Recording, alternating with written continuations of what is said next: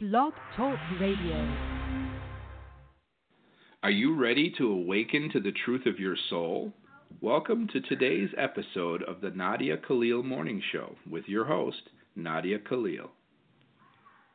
Good morning, everybody, and welcome to today's show. Today is June 11th, 2019. I have been telling you guys all this time how it's so cool out here.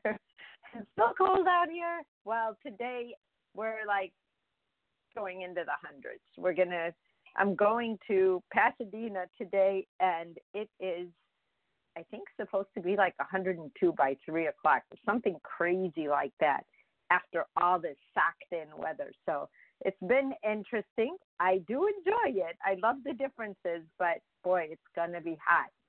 I hope you're doing well wherever you're at today.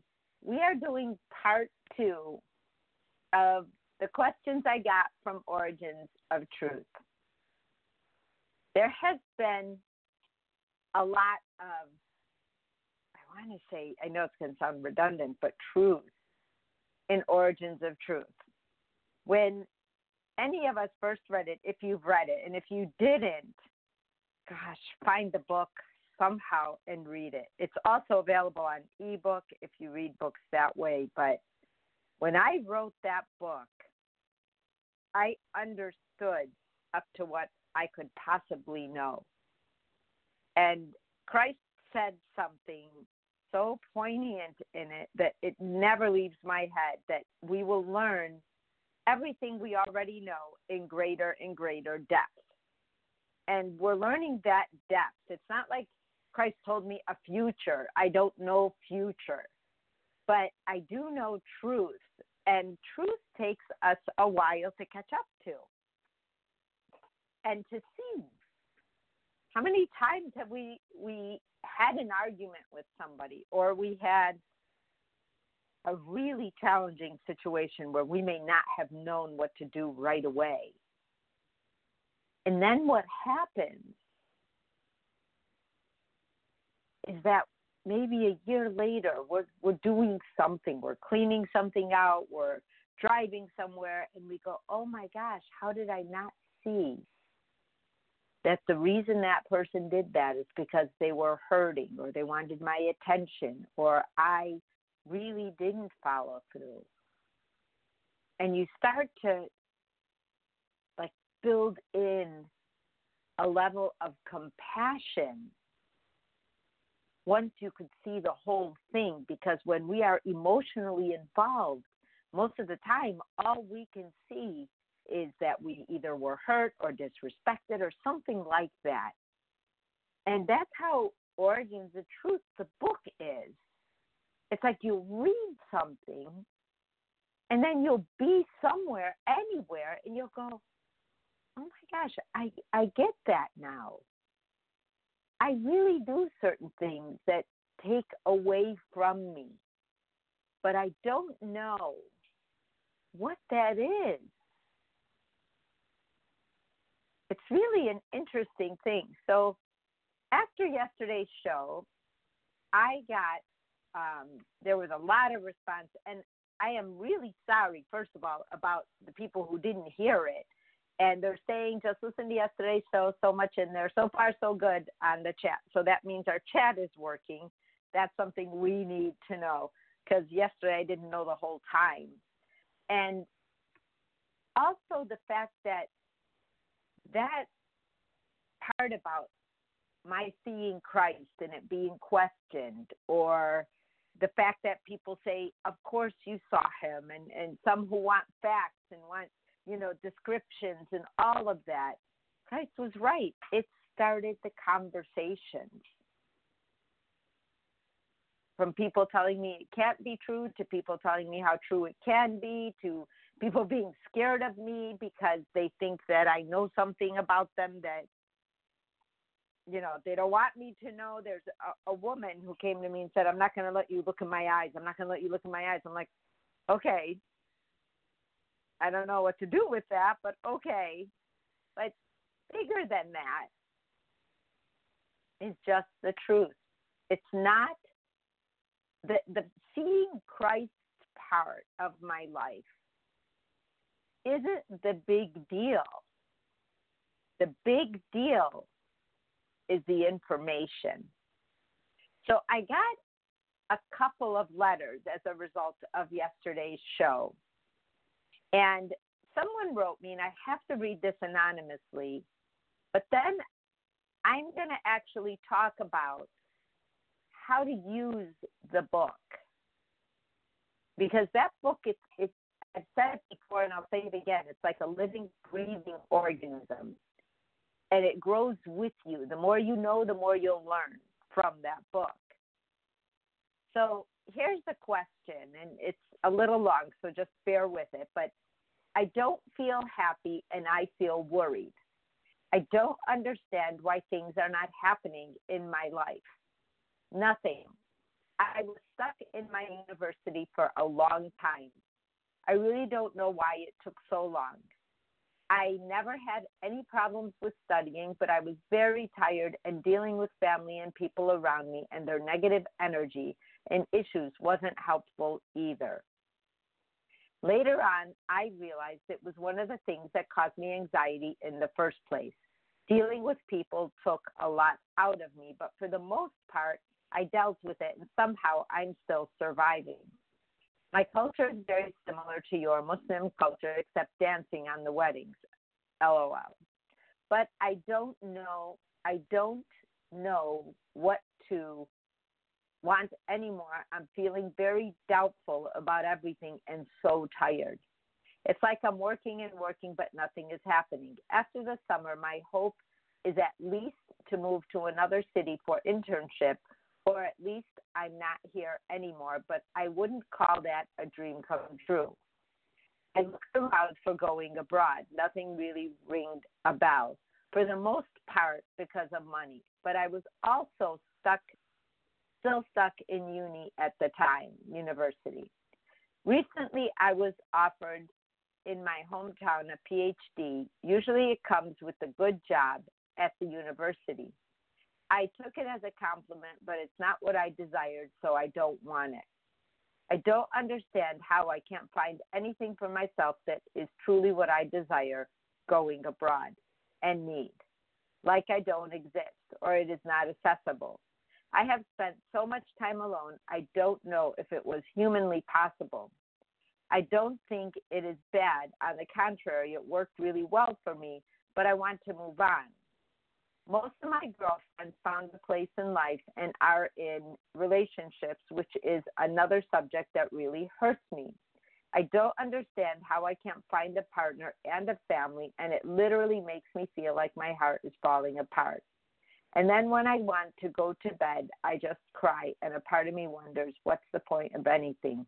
Because at the end of the day, I just want to be happy.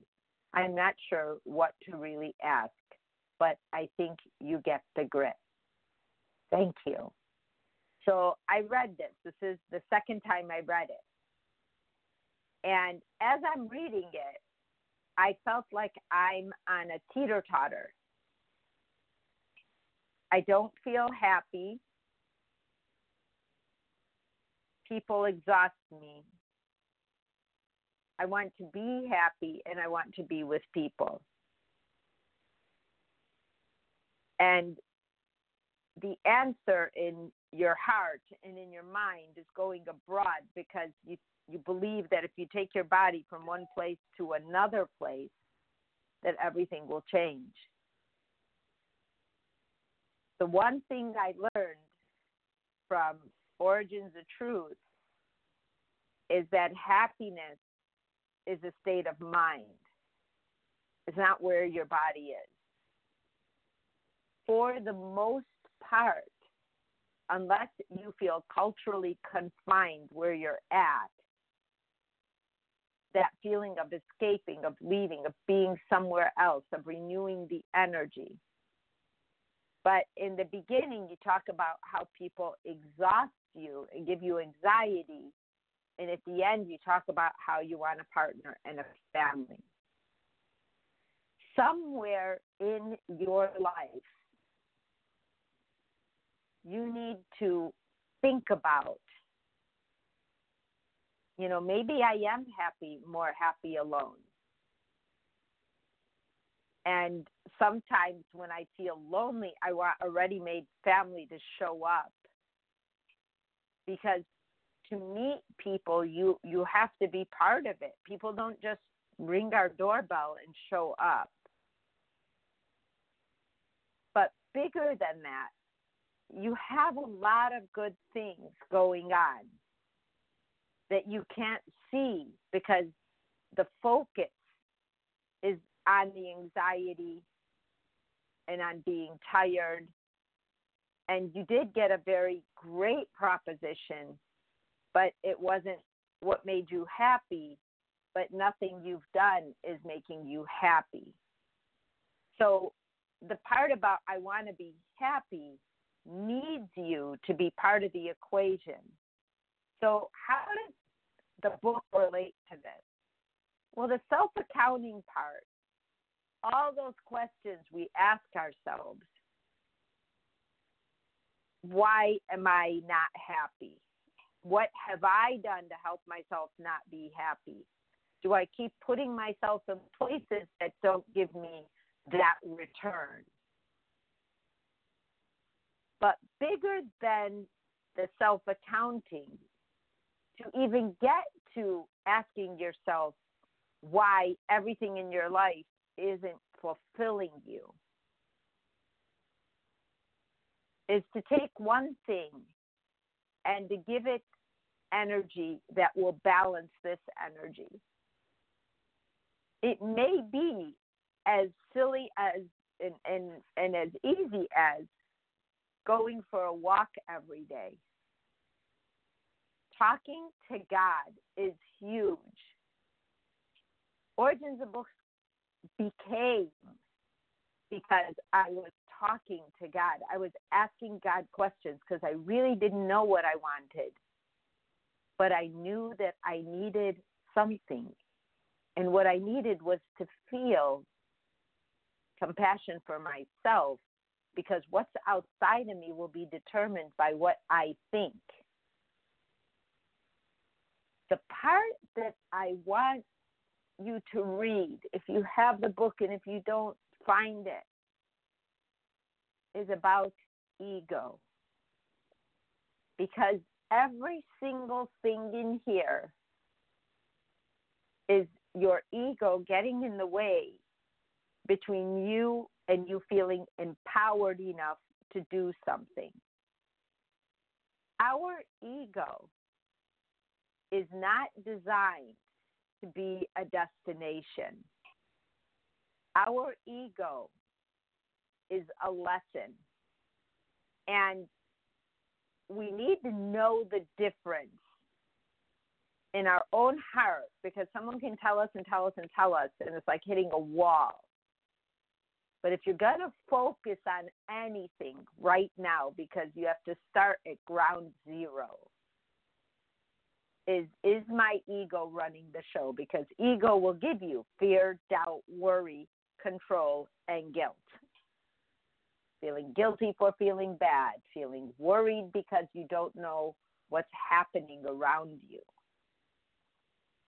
And the reason people can't come to you in a healthier way is because you yourself aren't giving out energy that gives directions. Like people meet me, I'm doing this, I'm doing that, I'm giving them directions of who I am in a unspoken language. I care about my family. I want to exercise. I want to work. I want to help people. I want to be able to be part of life in that way. You can get that in probably the first 10 minutes of meeting me. In words, in energy, you probably get it in the first 30 seconds. If you're feeling all of this, I don't want to be here. I don't know why I'm still in school. It's taking me forever. I'm really tired. I'm not really that interested in anything around me. When you walk that way, your sound goes that way, your your appearance starts to look that way because we can only be what we are. We have to ask ourselves, what can I do to change that. And I know this is going to sound funny. Don't laugh when you hear this, but wear different colors. Wear a bright color.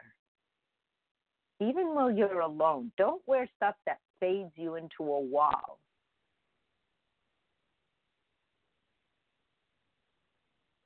Let yourself tell yourself that you like what you're doing today. I don't care what it is. I'm here and I'm going to enjoy it. These are not easy fixes because at first you're going to go, this feels stupid. Why would I say that? Why would I do that? Because now you are battling your ego. You're battling your ego. Our ego. It's like you found them ego as a destination as opposed to a lesson, something to grow past. It's like, oh, I'm just surviving.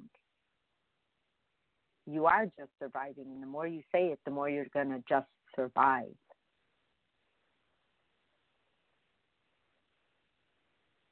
If everything that comes your way is not a big deal, and you tell your brain it's not a big deal, it's not going to be a big deal. That negative vibe people that are coming to you with and exhausting you with and giving you anxiety over is what you're attracting.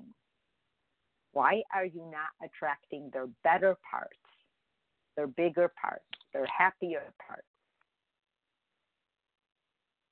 We can only receive what we give out. So that energy exchange, you're walking around like nothing's thrilling me, you're going to meet everyone that nothing thrills. Nothing thrills them. Good company, draining company, builds anxiety because now it's more of the same. Now you think it's everywhere. Everybody has it because you have it. And they validate that to you. And that's why they exhaust you. Because you're like, oh my God, it's not just me, it's everybody. I'm so tired. I'm just so tired. There was a time in my life that I felt that. And what I'm telling you is that there is a way out. And I could have written you back, but I wanted to talk about it because the book and writing the book took me out of that. It's why I started writing. Because I felt like that in my marriage because my ex husband had fear, doubt, worry, control, and guilt. He was just like, for the most part, because I knew he had a good heart. I knew I knew at the end of the day he had a good heart. But what he shared was this I was never a big deal. Nothing about me was special to him. Nothing about me was important to him. He wanted to put me down, and I didn't know at the time that he had narcissism. I didn't even know what that was. But I experienced it through him and it wasn't it wasn't fun it was very hurtful and then i started to try to respond to it and fix it. And i got sucked in. And i got very very sad. And i got very very skinny because when i'm sad i don't eat. And i was skeletal by the time I left him. And when I say skeletal, I'm talking about under a hundred pounds, and I'm a good probably one. I don't know what I am between 115 and 120 now, but 20 pounds lighter than what I am now. And I wore layers of clothes to almost just protect myself because I was cold all the time. I didn't even sweat. So what happened to me was what this sounded like happened to me physically as well as mentally. And the first thing I did was accept his asking me for a divorce. I accepted what scared me most. Every time he asked me, I cried. I cried. And I didn't know that that made him feel powerful. But then I knew, then I knew that I needed to go at any cost in my weakest moment because now I had to save myself for my children. You don't have a partner yet, you don't have children yet, but you need to save yourself for you so that you can have those things in your life. If you read the book in the beginning, I was asking God, what am I, Teflon? What if people come to me and just go away? Why can't I have a partner? Why does everybody else in the world have a partner that loves them? How did he leave me with with very very little to raise the kids on? How could he have the conscience to do that to me? I'm a mother, not just me. I'm a mother, and still. It was hard for me to attach to anything until I could see that I and only me could change what's coming in my life. So I made a decision. All the people that we knew together that wanted to talk about the divorce, I never talked to again. Which meant the entire world around me I had to shut off. Not because I was angry at them, but because it was killing me. And I needed to survive. They wanted to talk about my pain or what happened to my family over and over again. And I had to find a way to get through the eye of that needle. And it wasn't like if I ran into them, I just avoided them. It was that I didn't allow it to be my everyday life. I didn't even argue with him. I gave him everything. I didn't want anything except a peace of mind. And for you writing me this, your focus should start with, and this is your filter question. There's always a good filter question. And these are the things I learned in the book. If I'm feeling fear, doubt, worry, control, or guilt, I'm dealing with an ego that wants me to feel these feelings that nothing is a big deal, not even me. But at the end of the day, you need to ask yourself Have I done right by my soul today? Have I done right by my soul today?